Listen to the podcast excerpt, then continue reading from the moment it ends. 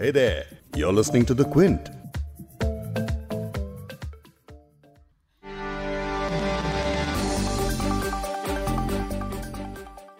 Contempt of court case यानी अदालत की अवमानना का मामला।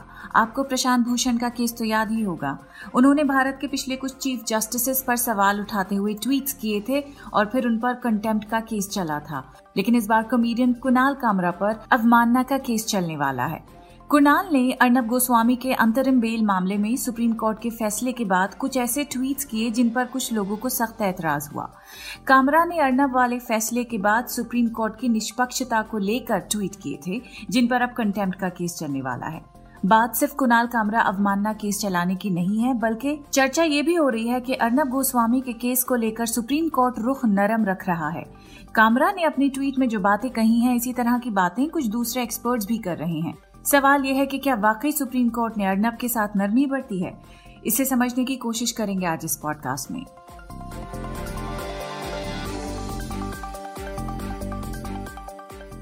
क्विंट, हिंदी पर आप सुन रहे हैं बिग स्टोरी हिंदी, मैं हूँ फबीहा सैयद। पॉडकास्ट में आगे सुनेंगे human rights lawyer Karuna Nandi को, जो कह रही हैं कि सुप्रीम कोर्ट ने अर्नब की व्यक्तिगत स्वतंत्रता की रक्षा की है।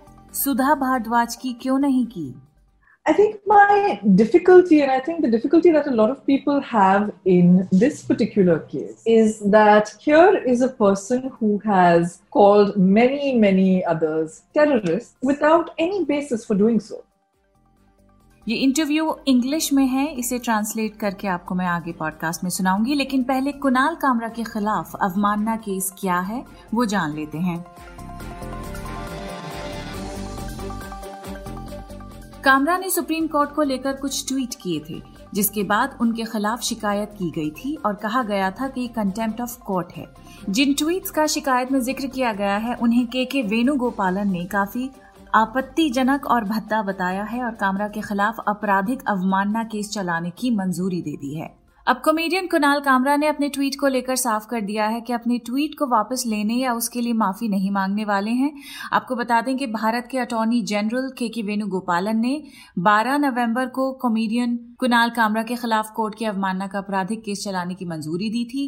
और उसके बाद कुणाल ने सुप्रीम कोर्ट के जजों और वेणुगोपालन के नाम एक लेटर भी लिखा है।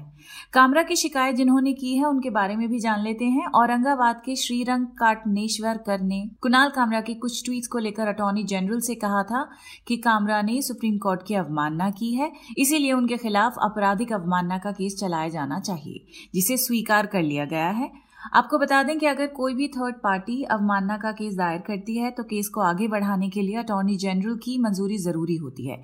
ये कंटेम्प्ट ऑफ़ कोर्ट्स एक्ट्स 1971 और सुप्रीम कोर्ट के नियमों दोनों के तहत करना ही होता है। अब अहम सवाल ये है कि इस केस में आगे क्या हो सकता है। इस पर क्विंट के लीगल एडिटर वकाशा सचदेव लिखते हैं कि अवमानना मामलों को लेकर सुप्रीम कोर्ट का अपना प्रोसीजर होता है। इस दौरान कंटेम्प्ट ऑफ़ कोर्ट्स एक्ट 1972 की गाइडलाइंस का पालन किया जाता है। इसके तहत जो आरोपी है, वो अपने डिफेंस में बहस कर सकता है कि वो सही है। अगर कोर्ट को लगता है कि ये प्रमाणिक अपील है गाइडलाइन के तहत ये भी दिशा निर्देश है कि अवमानना के दोषी शख्स को तब तक जेल की सजा नहीं दी जाती, जब तक ये साफ़ नहीं हो जाता कि जो अवमानना हुई है, वो पूरी तरह से कोर्ट के कामकाज में हस्तक्षेप करने वाली है। अवमानना केस में सुनवाई पूरी होने के बाद कोर्ट तय करता है कि आरोपी को अवमानना का दोषी माना जाए या फिर नहीं। लेकिन अब वापस लौटते हैं कुणाल कामरा के केस पर। अगर कुणाल कामरा के ट्वीट के मसले को किनारे भी रख दें तो सवाल ये उठ रहे हैं कि क्या वाकई कोर्ट ने अर्नब के केस में नर्म रुख रखा है? अर्नब गोस्वामी को अबेटमेंट ऑफ़ सुसाइड के केस में महाराष्ट्र पुलिस ने गिरफ़्तार किया था। उस केस पर आप हमारा एक पूरा पॉडकास्ट सुन सकते हैं, लेकिन अब रिपब्लिक टीवी के editor in chief Arnab Goswami और अन्य सह आरोपियों को सुप्रीम कोर्ट ने अंतरिम जमानत पर रिहा करने का आदेश दे दिया है। अर्नब बुधवार देर रात मुंबई की तलोजा जेल से रिहा हुए।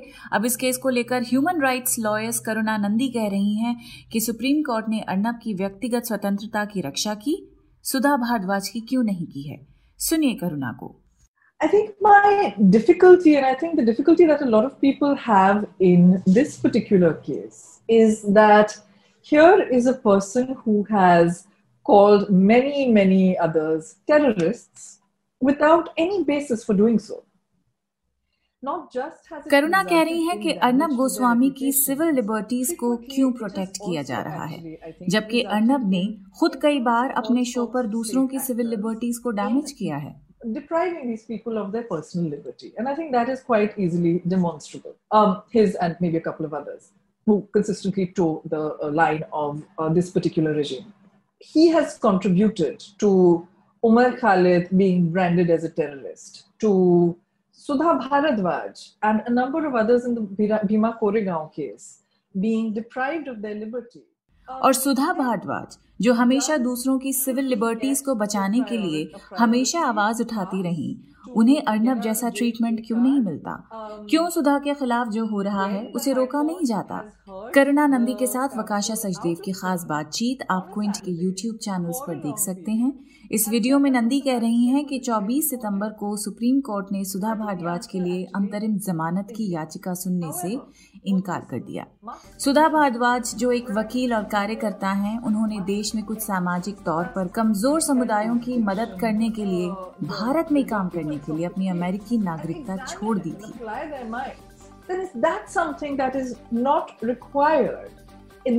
Then of upholding everybody's personal liberty.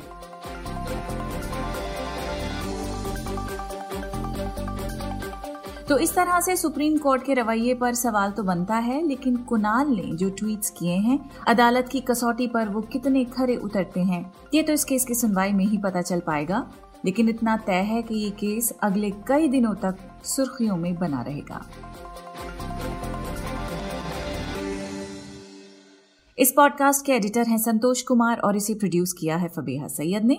अगर आपको बिग स्टोरी हिंदी सुनना पसंद है तो क्विंट हिंदी की वेबसाइट पर लॉग ऑन कीजिए और हमारे पॉडकास्ट सेक्शन का मज़ा लीजिए।